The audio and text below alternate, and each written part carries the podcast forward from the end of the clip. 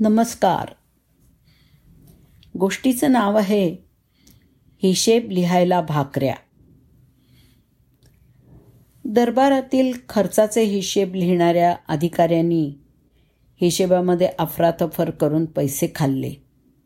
म्हणून त्या देशाच्या राजानं त्याला बोलावून घेतलं. त्या अधिकाऱ्यांनी पण अपराध कबूल करताच राजा त्याला म्हणाला वास्तविक या अपराधाबद्दल तुला फाशीच द्यायला हवं. पण हा तुझा पहिलाच अपराध असल्यामुळं तू ज्या कागदावरती खोटे हिशेब लिहिले आहेस ते तू या दरबारात एका बैठकीत खाऊन खलास करावे अशी शिक्षा मी तुला फरमावतो.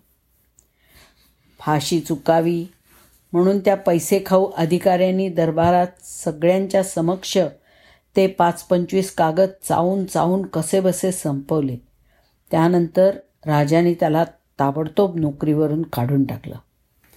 आता त्या अधिकाऱ्याच्या जागी कुठल्या नो नेकदार माणसाची नेमणूक करायची या विचारामध्ये तो राजा पडला.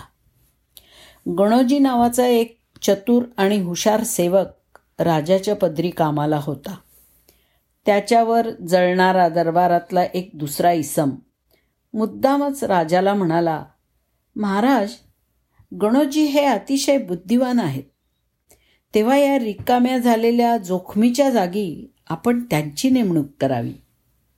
सल्ला देणाऱ्याचा हा कावा राजाच्या लक्षात आला नाही. त्यांनी चांगल्या हेतूने गणोजीला दरबारामध्ये येण्याचं आमंत्रण पाठवलं. दरबारात आल्यावरती आणि राजाच्या निमंत्रणाचा उद्देश कळल्यावर गणोजी म्हणाला महाराज प्रत्येकाची बुद्धी ही वेगवेगळ्या विषयामध्ये चालत असते. आता बघा ना गवयाची बुद्धी गाण्यामध्ये चालते तर लढवय्याची बुद्धी लढाईमध्ये चालते. अशा परिस्थितीमध्ये गवयाच्या हाती तलवार आणि लढवय्याच्या हाती जर तंबोरा दिला तर काय होणार? हिशेब लिहिण्यात मला गम्य नाही. म्हणून त्या जागी आपण माझी नेमणूक करू नये. परंतु एवढं सांगून सुद्धा प्रयत्न तर करा. नाहीच काम जमलं तर आपण बघू.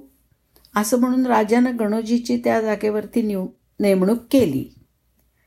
दुसऱ्या दिवशी त्या जागेवर रुजू होण्यासाठी जाताना गणोजींनी आपल्या जेवणासाठी पाच सहा भाकऱ्या नेल्या आणि कचेरीतल्या आपल्या आसनावर बसताच कागदावर लिहायचे हिशेब त्यांनी त्या भाकऱ्यांवर लिहायला सुरुवात केली.